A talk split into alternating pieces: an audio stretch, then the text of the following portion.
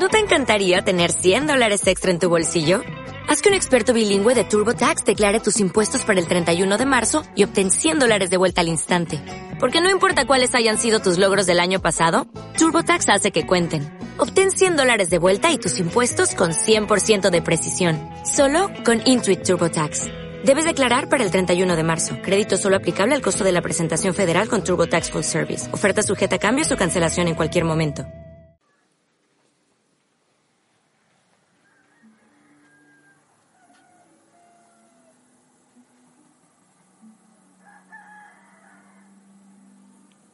Hijo, hija Osana, buen día. Buen amanecer, que el Señor te bendiga y te acompañe. Sí, sí, los Isaías nos dicen que ya está a punto de amanecer. Bueno, por aquí escuchas es el, agua del riego. ¿Escuchas? Sí, está mojando el jardincito. Espero que estés bien. Eh, por favor, sonríe, ¿sí? Sonríe, yo ya lo hice. Mueve tu cuerpo, mueve tu cuerpo. Hay vida. Mueve tus ojos. Alaba al Señor, contempla algún regalo que Él ha preparado para ti. Y pido a la Virgen María que interceda por nosotros, que nos eh, bendiga, que nos cubra con su manto en este día, que nos lleve de la mano. Ponte pilas. Es un día hermoso, pero debes ponerle ganas. Oh, si tú decides cerrar tu corazón, cerrar tus labios a la sonrisa, a la alegría del Señor, pues así será y todo será pesimismo. Debemos practicar las palabras positivas, las buenas palabras. Debemos practicarlo. Bien, yo creo que me voy a entrar ya para, para que proclamemos la palabra. Ya se apagó a este lado el agua de riego. Por allí veo al Josefo Esteban, el tornero, que está, ni se ve, está por ahí metido en el pasto. Vamos para adentro. Señor, que hoy sea un día para alabarte y glorificarte. Gracias, mi amado Señor, por este día que es precioso, que empieza precioso y que seguirá precioso porque vamos contigo, porque tú nos llevas de la mano. Eh, hoy, hoy estamos celebrando a Santo Domingo de Guzmán. Si hay película, así que genial para que la busques, Santo Domingo de Guzmán, que Él interceda por nosotros. La palabra, el Evangelio, Mateo 17, del 14 al 20. En aquel tiempo se acercó a Jesús un hombre que le dijo de rodillas, Señor, ten compasión de mi hijo, que tiene epilepsia y le dan ataques. Muchas veces se cae en el fuego o en el agua. Eh, se lo he traído a tus discípulos y no han sido capaces de curarlo. Jesús contestó, gente sin fe y perversa, ¿hasta cuándo les tendré que soportar? Tráiganmelo. Jesús increpó al demonio y salió en aquel momento y el niño se curó. Los discípulos se acercaron a Jesús y le preguntaron aparte, ¿y por qué no pudimos echarlo nosotros? Les contestó, por su fe.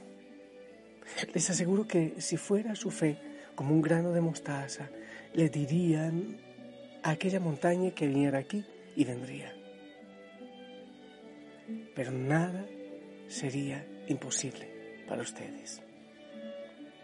Palabra del Señor. Yo le voy a confesar algo que debía haberlo hecho hace tiempo. A veces tomo estos textos que usan el os diré vosotros. Eh, vosotros, os diré, terminaréis, eh, escucharéis, y yo lo cambio. Me parece que, que eso es muy, muy, muy de España. Entonces yo lo cambio como para un español, un español más universal. Por eso a veces me enredo. A ver, a ver. Eh, eh, se centra mucho la palabra del Señor en la fe.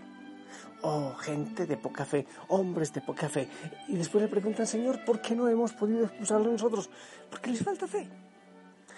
La fe mm, en este contexto no es esa fe, esa fe de decir yo creo. Sí, yo creo, yo, yo creo en el Señor, yo sé que Él es poderoso. Decir yo creo, yo rezo el credo y yo creo y yo me afilio a esa fe. Es una fe que lleva a la confianza absoluta. Fe y fidelidad. Fe y fidelidad. Es decir, yo digo que creo, sí, yo creo, pero esa fe me lleva a una fidelidad que es creer y abandonarme en la santa voluntad del Señor. A eso se refiere. Uno puede decir que pasa con la mayoría de católicos tristemente, si es que yo creo, yo soy católico, sí, yo creo en Dios. Pero ¿qué es creer? Es abrir la boca y dar eh, y expresar eso. Y yo rezo el credo y me sé el credo. Y hay unas fórmulas y, y creo en eso. Mm, eso no es suficiente, es importante. Hay que empezar por creer, pero lo más importante es la fidelidad, es decir, la confianza absoluta y el abandono absoluto en el Señor. Eso es lo primero. Fe y fidelidad tiene que ver con fe y con una confianza absoluta.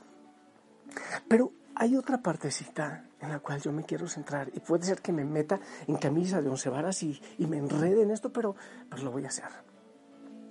Eh, un evangelio, de hecho estos días creo que mm, era, estaba en la liturgia, de una mujer que le pide a Jesús que le cure a su hija, que tiene un espíritu maligno eh, metido.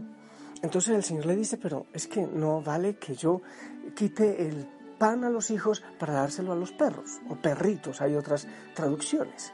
Entonces ella dice, Señor, pero hasta los perritos se alimentan de lo que come de la mesa de los, de los hijos. Es muy fuerte esa expresión. Bueno, hay tantas maneras de expresarlo, de entenderlo, pero por ejemplo, una que me gusta mucho es que esta mujer, claro, no era judía, era, por decirlo así, pagana. En ese tiempo se le llamaba así, y a los paganos se le llamaban perros. Entonces, eh, lo que está hablando el Señor es lo que decía la tradición, es lo que le decían los demás seguramente. Ustedes son los perros porque no son judíos. Pero después hace un proceso es un proceso de conversión para decirle a ella, no busques solo el milagro, da un paso a la fe, da un paso a la confianza. Entonces ella dice, creo. Y, es hermoso porque él le hace una catequesis relámpago y ella eh, entonces se abandona en el Señor, no solo pide el milagro, sino que eh, dice que cree, que tiene confianza absoluta, eh, que hace una opción por el Señor. O sea que es un maltrato que tiene como que un proceso, un camino de conversión en, esta mujer. Pero ahora, cuando el Señor dice a este hombre que le pide por su hijo, que son diosidencias, le pide por su hijo, así como esa mujer, entonces el Señor dice, gente de poca fe, ¿hasta cuándo tengo que soportarlos? Parece que otra vez está enojado el Señor. Y sabes, yo me pregunto, ¿el Señor estaría siempre gustoso de hacer lo que hacía? El Señor estaría siempre feliz y sonriente. De hecho, en la palabra del Señor pocas veces lo, vemos exaltando de gozo. Por ella dice que exaltaba de gozo cuando dijo, te alabo, Señor de cielo y tierra, porque ocultaste esto a los sabios y entendidos y lo revelaste a los pequeños. Pero pocas veces le vemos como esa efusividad. Siempre es mesurado, calmado. A veces sí se exalta también cuando votó a los vendedores del templo. La pregunta es esa, estaba siempre bien, estaba eh, feliz siempre. Eh, podemos preguntar su corazón humano, porque Dios y hombre, su corazón humano tenía predilección por ciertas personas.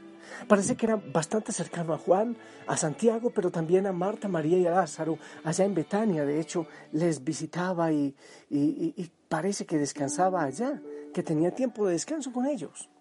Pero eso le frenaba al Señor para hacer su misión y para dar el corazón a los necesitados.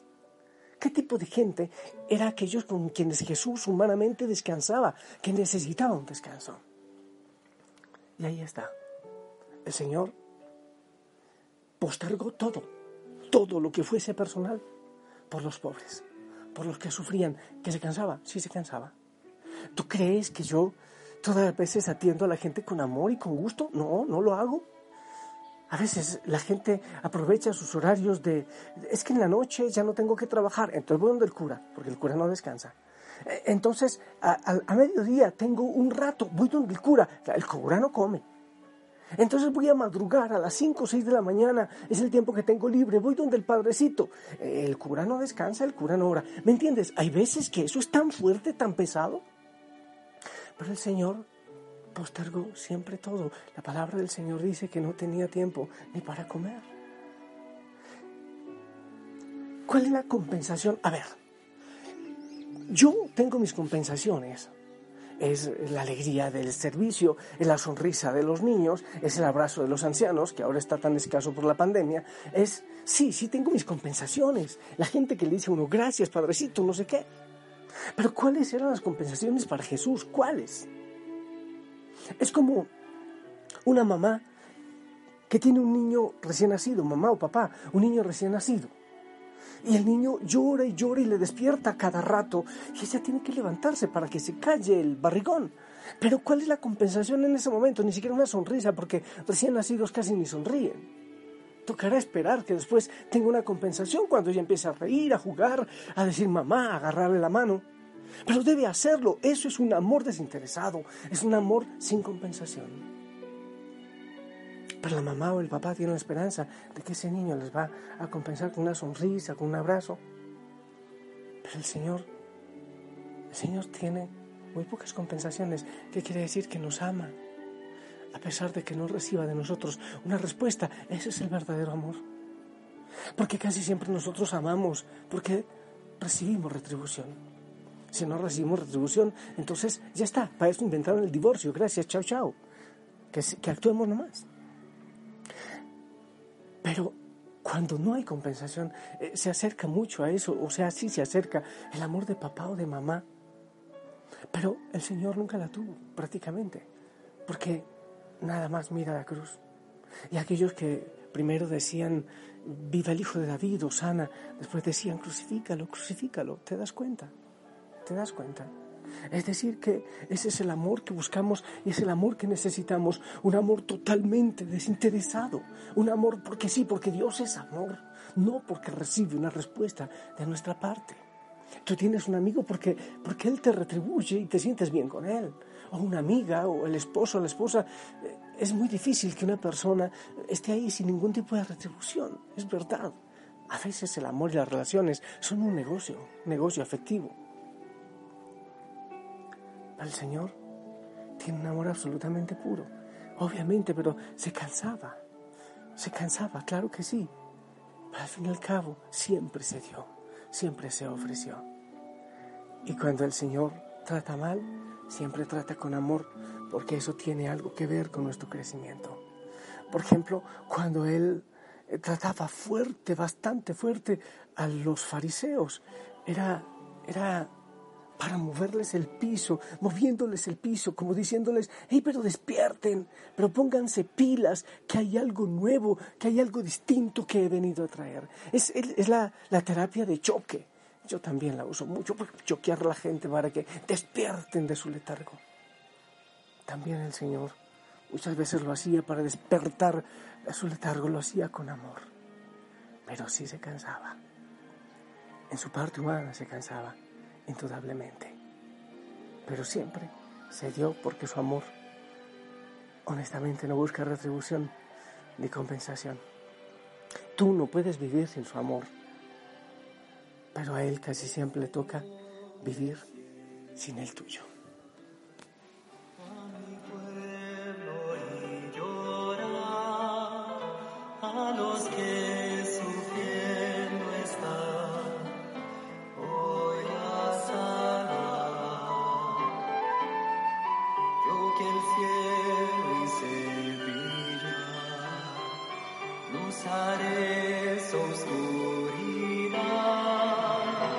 tiempo.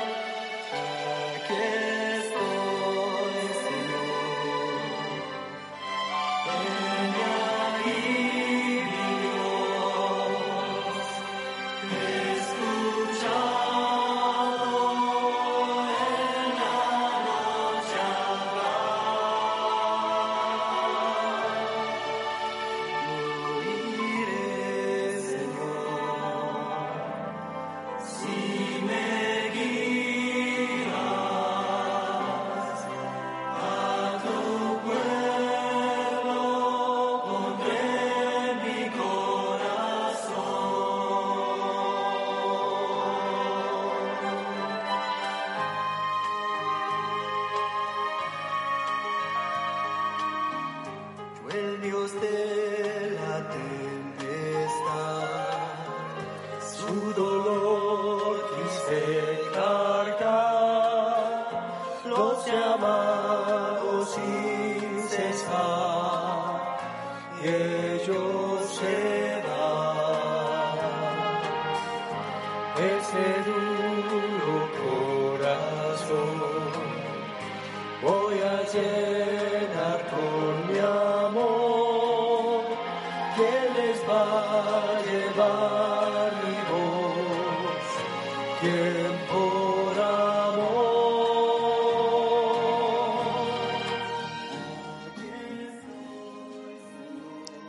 Los seres humanos siempre buscamos compensación.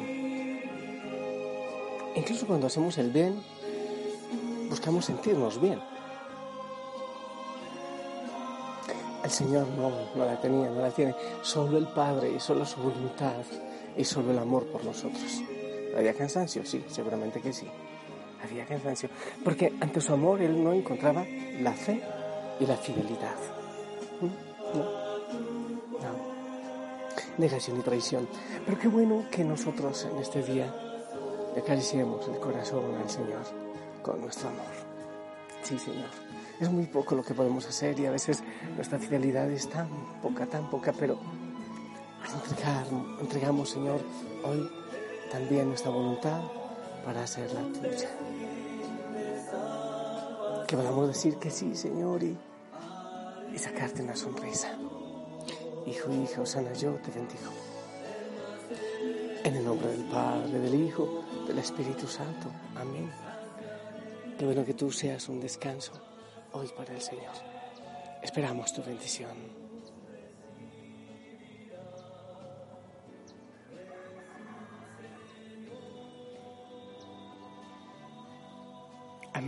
Gracias. Te amo en el amor del Señor. Que tengas un día de la mano de Él. Yo te amo en su amor. Sonríe y nunca olvides que oramos por ti, que estamos contigo y que la Madre María te lleve de la mano pilas, rositas para ella, ¿eh? el rosario completo, ojalá. Abrazos, te amo en el amor del Señor. Hasta pronto.